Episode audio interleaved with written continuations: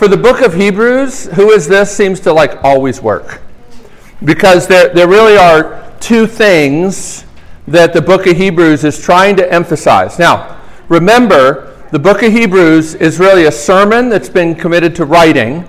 So it's a sermon and a letter, and you'll notice at various times as we go through it, um, there's lots of um, language like listen and hear. So it seems that it was first preached as a sermon and then committed to writing. And the, the real theme is Jesus is better than, Jesus is superior. But in particular, there are two aspects to why he is better he's faithful and merciful. He's a faithful and merciful high priest. And that's what we're going to talk about tonight. What does it mean for him to be a merciful high priest? But faithful refers really to the fact that he has power to keep his promises. Merciful is he can be touched with our infirmities and our weakness. And we need to understand that God has given us a merciful and faithful high priest. And if you remember, if you've been with us, the letter to the Hebrews is written to Christians in Rome who have begun to suffer persecution, and it's only going to get worse. And to stay the course, it's imperative that they understand who Jesus is the faithful and merciful high priest. And that's what that, that hymn, Who is This, So Weak and Helpless, uh, brings out. Just this paradoxical reality that the one who is weak and helpless, child of lowly Hebrew maid, there was nothing special about Mary, rudely in a stable sheltered, coldly in a manger laid, the bread of life was born in a feeding trough. Right? That's what a manger is. It's not a crib, it's a feeding trough. But this one, it says, it's the hymn we just sang, tis the Lord of all creation who this wondrous path has trod. He is Lord from everlasting and to everlasting God. Like, we could really just preach the four stanzas of this hymn. It's written by a guy named William Walsham How, who was known really as a, as a bishop and an Anglican priest who had a particular care and concern for the poor and the vulnerable. And um, anyway, he, he's got some other great hymns, but I think this is really one of my favorites of his. So we are, like I said, looking at Hebrews chapter 4, and it's this idea that we have a great high priest. But when you look at what it is that makes him great, it may actually not be what you would expect. Most people, when you think about what it is that makes somebody great, it's not the kinds of things that the book of Hebrews, here in chapter 4 and into chapter 5, speaks about. And certainly wouldn't have been that way in the first century. I, I hope you understand the two big barriers, or really the big barrier for both the Jews and for the Romans and most of the Gentiles to Christianity, to even considering that Jesus might be something special, was that he was crucified. And how could you put your hope and trust in a one who was vanquished by the Romans as a common criminal? And particularly for the Jews, they knew what it said in the book of Deuteronomy that Moses had written Cursed is everyone who hangs on a tree. And in the first century, the Jews interpreted crucifixion to be an example of that being cursed. Now, the Apostle Paul in Galatians, and you can, you can read this if you want, it's worth looking at, says, yes, Jesus was cursed by God. But the key is, he was cursed for us in our place. So rather than thinking that the fact that he was crucified, which showed him to be curse of God, rather that being the thing that disqualifies him, it actually qualifies him to be a savior like no other savior could be. See, upside down nature of the kingdom. Things are upside down from what we understand power and strength to be. So let's see how we get into it here with Hebrews chapter 4. Start reading.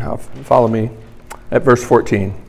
Therefore, since we have a great high priest who has ascended into heaven, Jesus, the Son of God, let us hold firmly to the faith we profess. For we do not have a high priest who is unable to emphasize with our weaknesses, but we have one who has been tempted in every way, just as we are, yet he did not sin. Let us then approach God's throne of grace with confidence so that we may receive mercy and find grace to help us in our time of need. Every high priest is selected from among the people and is appointed to represent the people in matters related to God, to offer gifts and sacrifices for sins.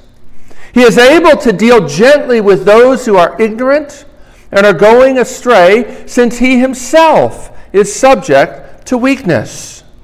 This is why he has to offer sacrifices for his own sins as well as for the sins of the people.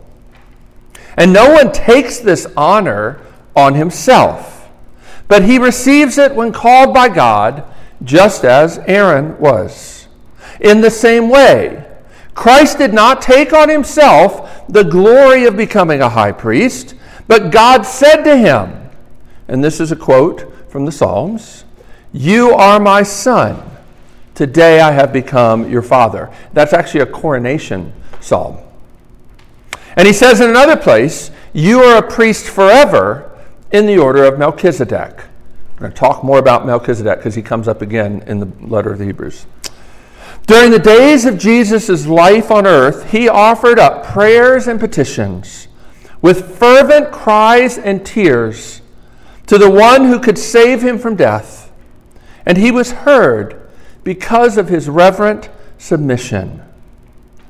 Son though he was, he learned obedience from what he suffered, and once made perfect, he became the source of eternal salvation for all who obey him, and was designated by God to be high priest in the order of Melchizedek. Let's pray. Lord, we do thank you that you have sent such a one to us, for us. But Lord, also thank you that you have laid out in your word what this means. We pray, Lord, now that you would send your Spirit to help us not only to understand, but to receive, to receive this comfort. We pray this in Jesus' name. Amen. This really is a, a passage about, about comfort. Now, the book of Hebrews is practically the only New Testament book that deals with Jesus as high priest. Now, that doesn't mean that the other New Testament books like contradict it. It just fleshes out the picture in a bigger way. And, it helps connect the dots between what Jesus, or sorry, what God had been revealing from the very beginning of his revealing up until now.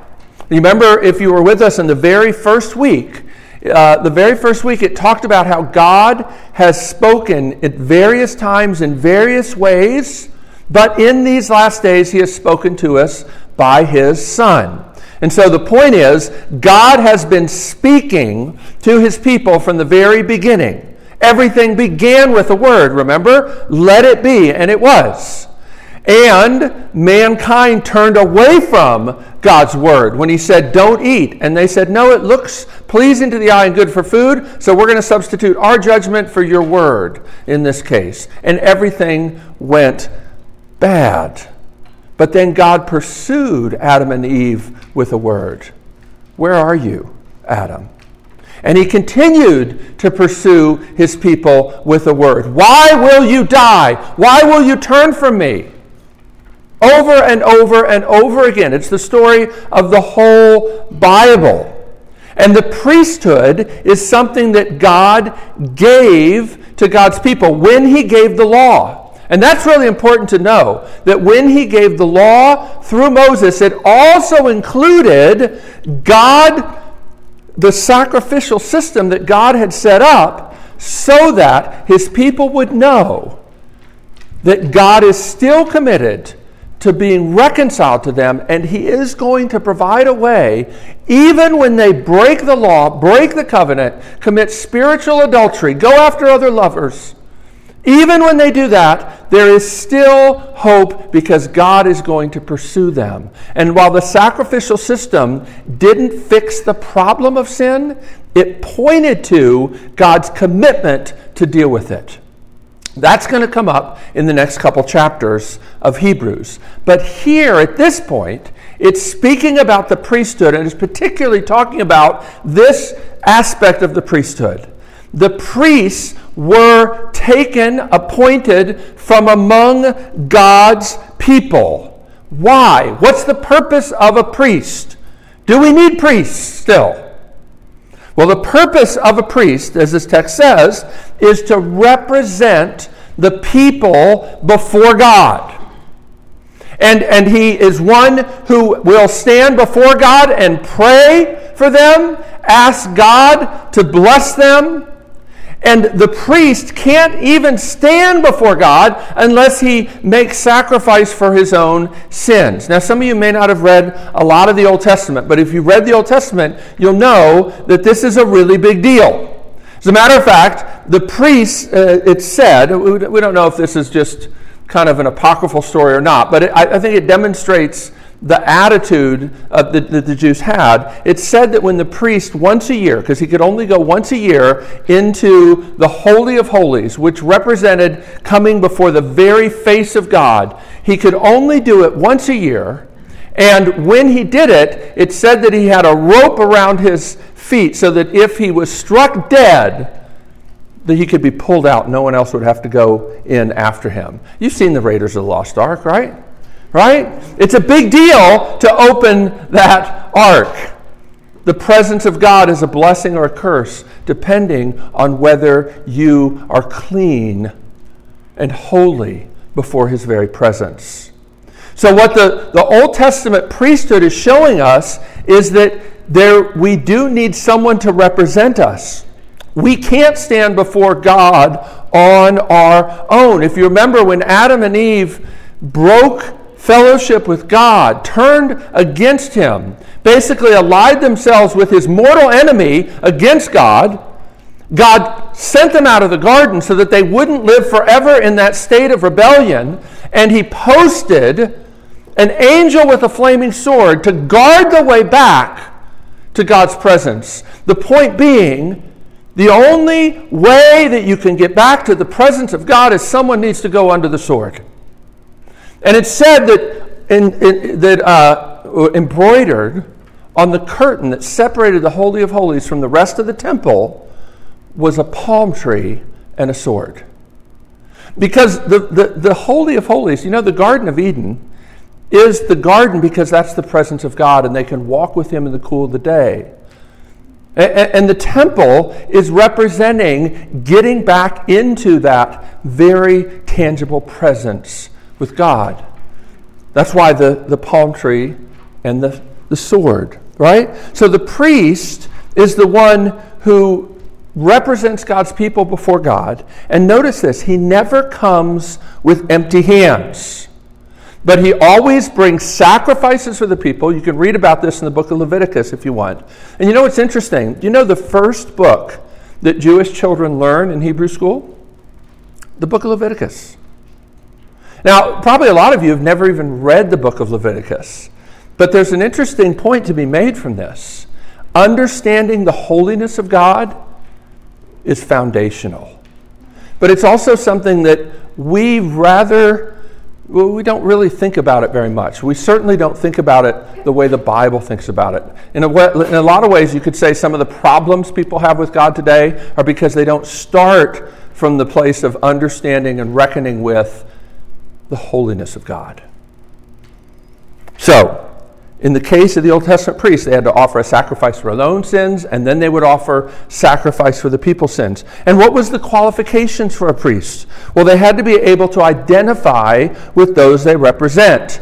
They must share the nature, share the weaknesses, share the infirmities, and, and actually be firsthand acquainted with suffering. The priests actually were also um, the doctors the people who would you would have to show yourself if you were to be judged as healed. You remember when Jesus healed a leper and he said to go show yourself to the priest because that's what you would have to do. So when the writer of Hebrews talks about the purpose of a high priest is to represent us before God, and the qualifications for a high priest are they're able to identify with those he represents, and this also, he's appointed to the role. Notice that he emphasizes that. No priest takes this upon themselves. But you know what the irony was in Jesus' day?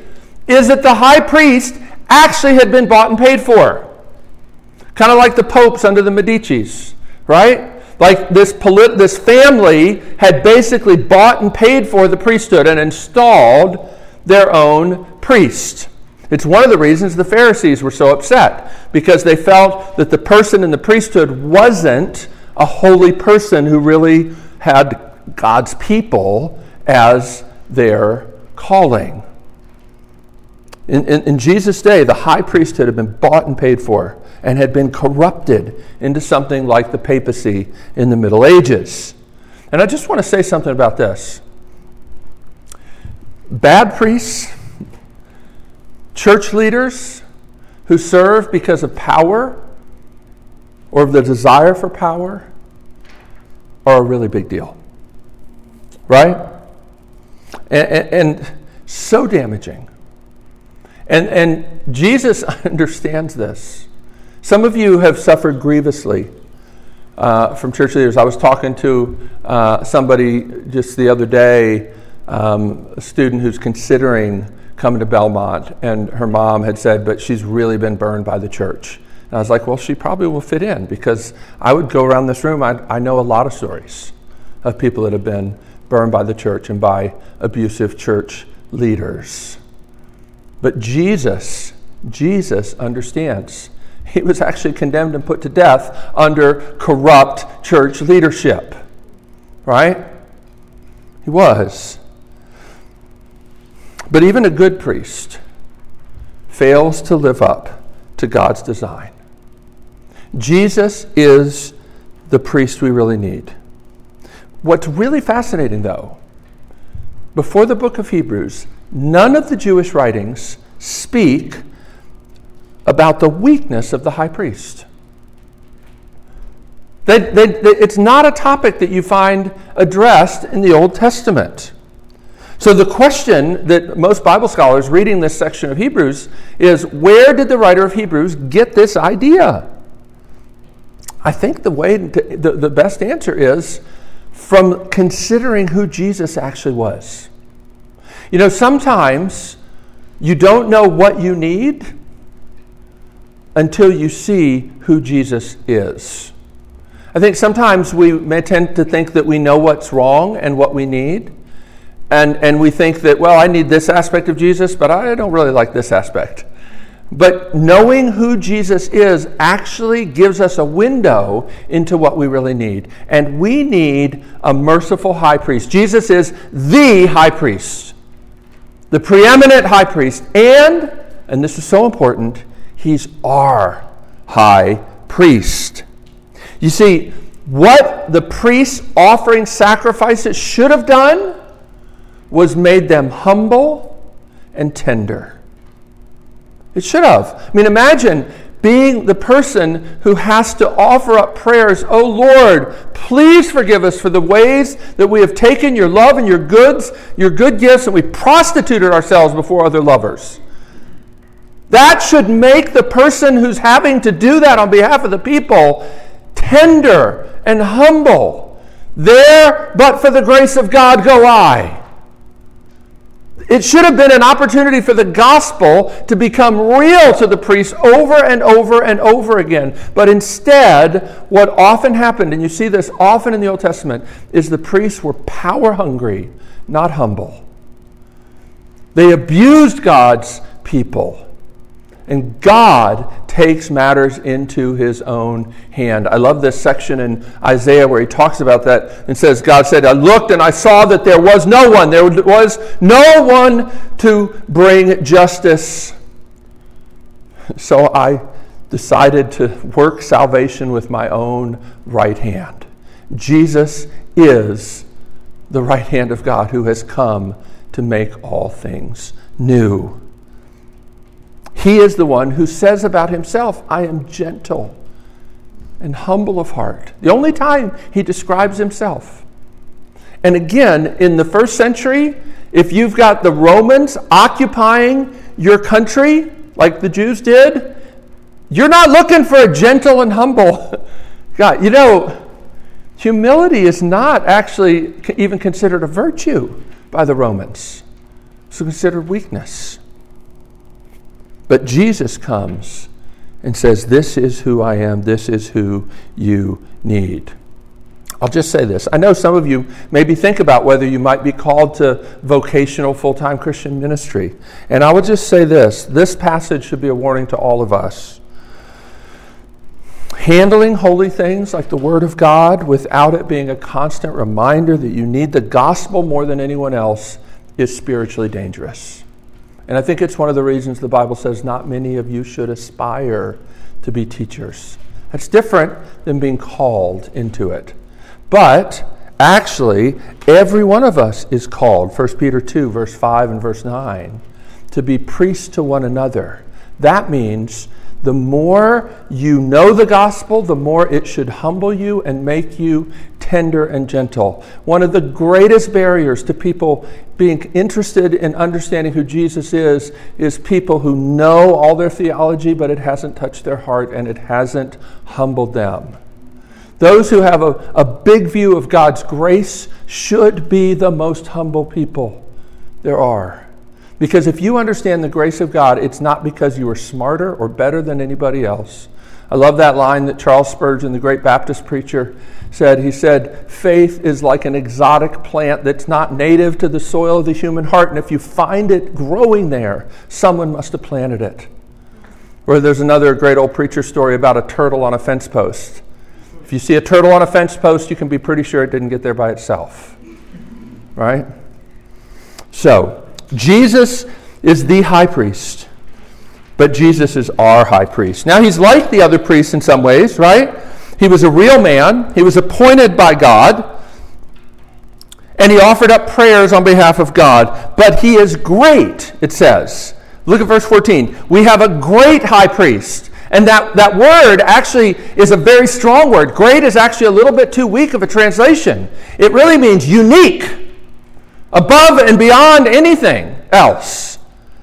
But look at what it says is the reason he's great. Verse 15. You notice it's a double negative. I know we're not supposed to do that, right? And it almost makes it a little hard to follow. In the Greek, it's definitely a double negative. For we do not have a high priest who is unable to empathize with our weakness. That means what? we have a high priest who can empathize. That's what makes him great. Now, most people would never think, if you think about what are all the things that make Jesus great, they would think, well, he did this and he conquered this and he, you know, did. No, he's able to empathize with our weakness because he too, because he too was one who suffered in every way like we did, yet without sin. And that's going to be important when we talk about what he did. But I just want to say this Jesus' weakness, like I said, was a major barrier to the Jews. It was a major barrier to the Romans. It's still a scandal to Islam today. Do you know the Quran teaches that Jesus wasn't actually crucified? That, that actually God switched Jesus, the holy prophet, with some poor slob who was standing around watching and made everybody think that that guy was Jesus, kind of blinded their eyes. Because the idea that God's holy prophet, who they regard Jesus to be, would be crucified is scandalous. I remember I once did a WellCore seminar on the doctrine of adoption, the idea that we are um, the adopted children of God. And I remember somebody asked at the end, What do other religions think about this idea? And I was like, well, you know, I don't know exactly. I think in the East, kind of Hinduism and, and some of those things, like God is not a personal God in the same way, so you couldn't really have him as your father. And then um, a, a Muslim student said, yeah, in Islam, we would never speak about God as our father. That's just way too familiar, right? So the, the idea of weakness is really unique to Christianity. It really is. Christianity says the weakness of Jesus, the fact that he was able to be put to death is what makes him great. And that's what Hebrews says here. It's because of what he suffered that he is the source of eternal salvation to all who obey. Look at verse 10. Verse 10.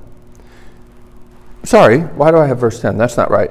Um, oh, it's verse 10 of, of chapter 4. Yeah. No, it's not. I, I just have the wrong thing here. Um, where is it? Oh, yeah. Yeah, no, it's verse 9.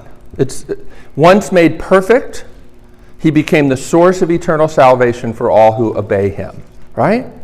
Through his suffering. Uh, uh, literally in the Greek, it says that, that it was the cause, he is the cause of our salvation.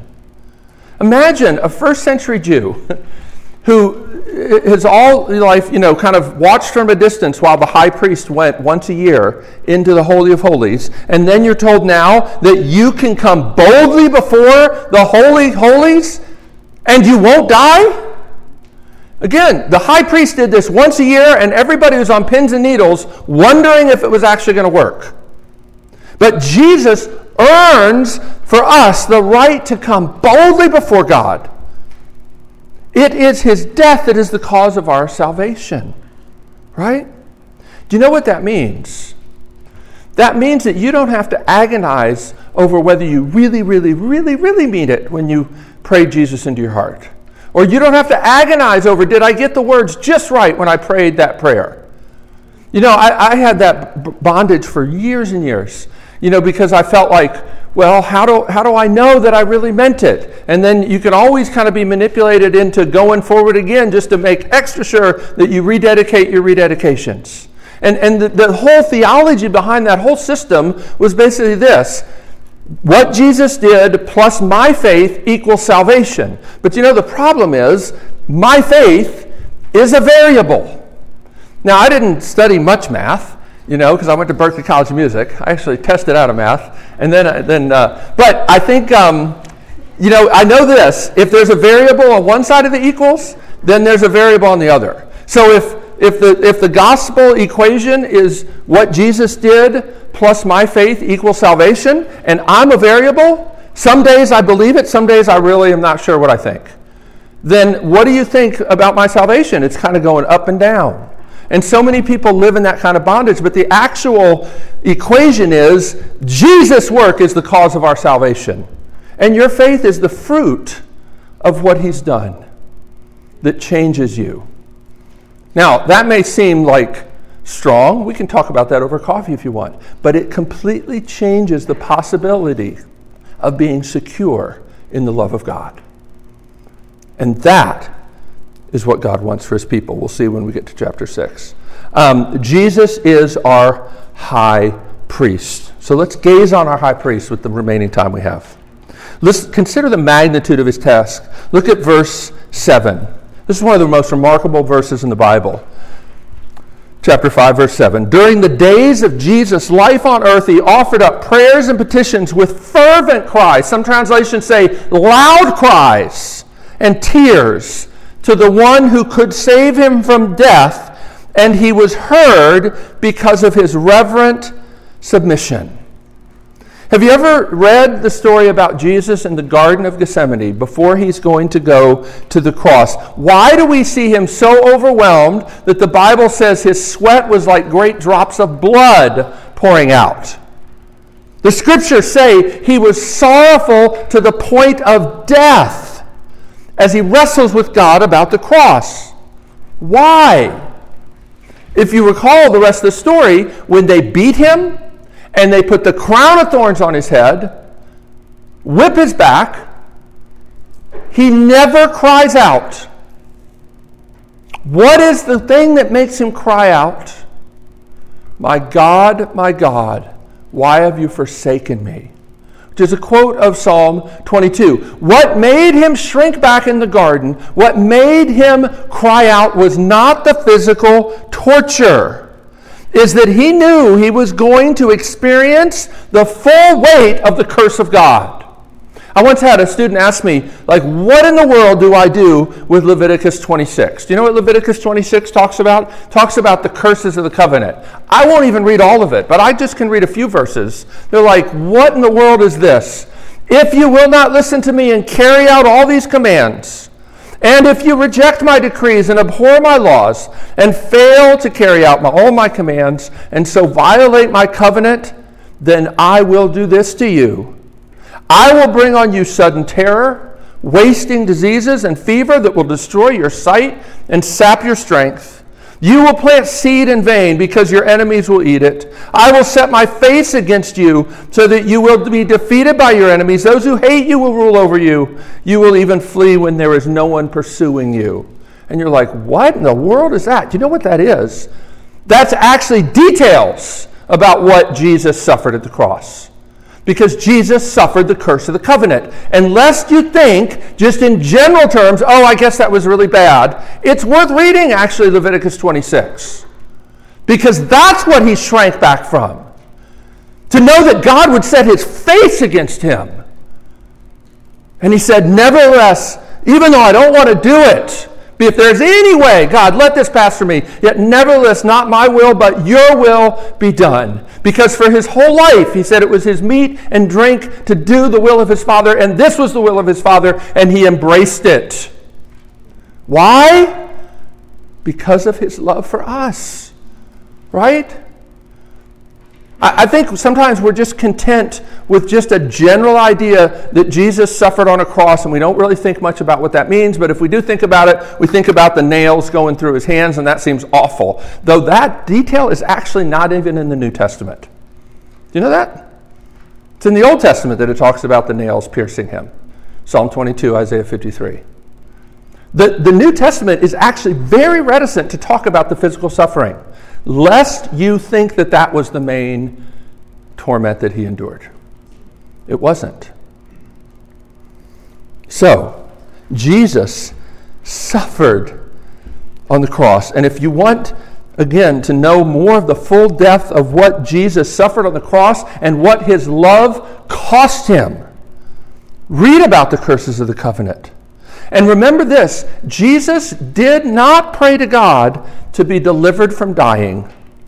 He prayed for God to sustain him in the temptations that the suffering would bring. Luke 22 43 talks about this and said that God answered that prayer and sent an angel to strengthen him in the garden. But God did not, did not take away the death that was coming. And Jesus did not resort to his divine nature to endure the cross when he had the opportunity to. And he even made it clear. He says, I could lift one finger and call down legions of angels, and this would all be over. He's giving expression to the temptation that he himself was feeling. You know he had to be tempted to do that. But he didn't do it. Why? Because he was earning salvation. Just as the high priests in Israel never would enter before the, the, the throne of God empty handed, so Jesus doesn't empty empty handed. Jesus earned salvation. Do you know it's true to say that you are saved by works? If anybody tells you that you're not saved by works, that's a lie from the pit of hell. You're saved by works, they're just not your works. But Jesus earned salvation by his reverent submission, even to the point of torturous death, because somebody had to go under the sword and take the curses of the covenant that were justified for the audacity that we would spit in God's face for thousands and thousands and thousands of years. And Jesus said, I will take it. Right? This can actually teach us, I think, how to pray for others. Think about this. If Christ prayed because he feared shrinking back from death at the moment of trial, then how much more should we pray for ourselves and for our friends that they would endure trials faithfully? It's not inappropriate to pray that God would deliver, but sometimes God has ordained suffering as the way that people grow. I remember once in seminary, there was a beloved church history professor, Dr. David Calhoun, who had cancer, gosh, I feel like 25 years. Because he had cancer when I got there, in 92, and he was regularly having to go walk across the street to the hospital across from the seminary in St. Louis and get chemo. And, um, and he only died just a couple years ago, right? And I remember one time after he preached at chapel, and we all kind of went downstairs in the basement of the chapel to this class. Um, a guy named Dr. Yarbrough, who's still there at Covenant Seminary, by the way, in St. Louis. He said, You know, we all admire the faith of Dr. Calhoun, but not a one of us, not a one of us would choose to take what it's caught, what it's required for that faith to be forged. I, now, God has different paths for different people. But one of the things that the letter of the Hebrews is saying is suffering is one of God's greatest tools to build character. It was that for Jesus. Isn't that a mind blowing thought? It, Jesus actually grew in obedience because the closer he got to the cross, the more difficult it got. You think about how long, the longest time you've ever resisted sin. You know, 10 minutes, 30 minutes, maybe a couple days, maybe a week. Jesus resisted 33 years, and it got more difficult, more intense the closer he got to the cross. And he suffered his whole life as our priest. This is, this is a mind blowing thing. It's talking here in verse 7 these strong cries are not just the garden, it's talking about his whole life. He was earning our salvation through his reverent submission.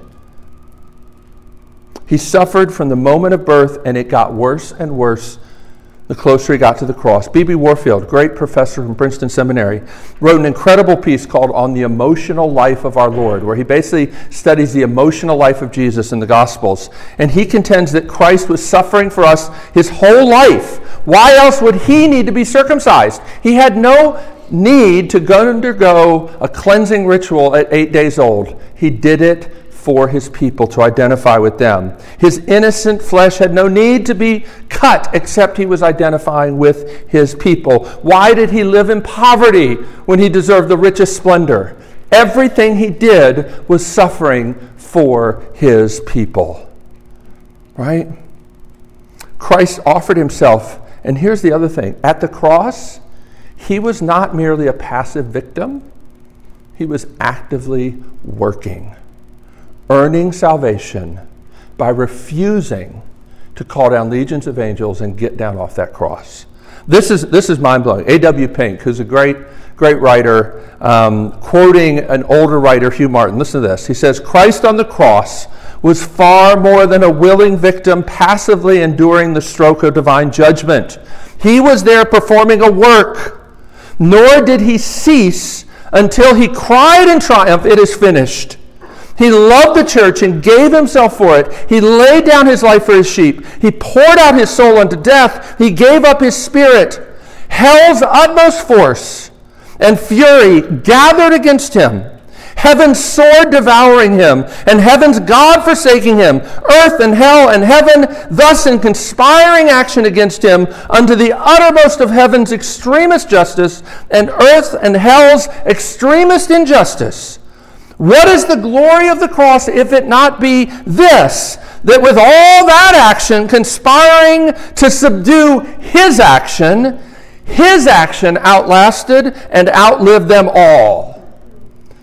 And he did not die subdued and overborne in the dying. He did not die till he gave himself in death. As he said, No one takes my life from me. All heaven and earth conspiring against him, and his work outlasted their work. And he cries triumphantly, It is finished. Oh, Christ offers something to God. He does not come with empty hands, and that is our security. That's why we can come boldly before the throne of God. Don't ever let the devil tell you that you have no right to speak to God and to look up. You know, it's why in the benediction we encourage people not to look down. It's not a prayer, but to look up. The minister represents God speaking his word, and we look up. Just as when Aaron gave the benediction, his face shone upon them. right? In, in, the Anglican prayer book, there's a great line where it says, it talks about, um, uh, about our sins, and it says, then, therefore, we are bold to pray. Do you ever think about how bold it is to pray? I, do you just take it for granted that God will hear you when you pray?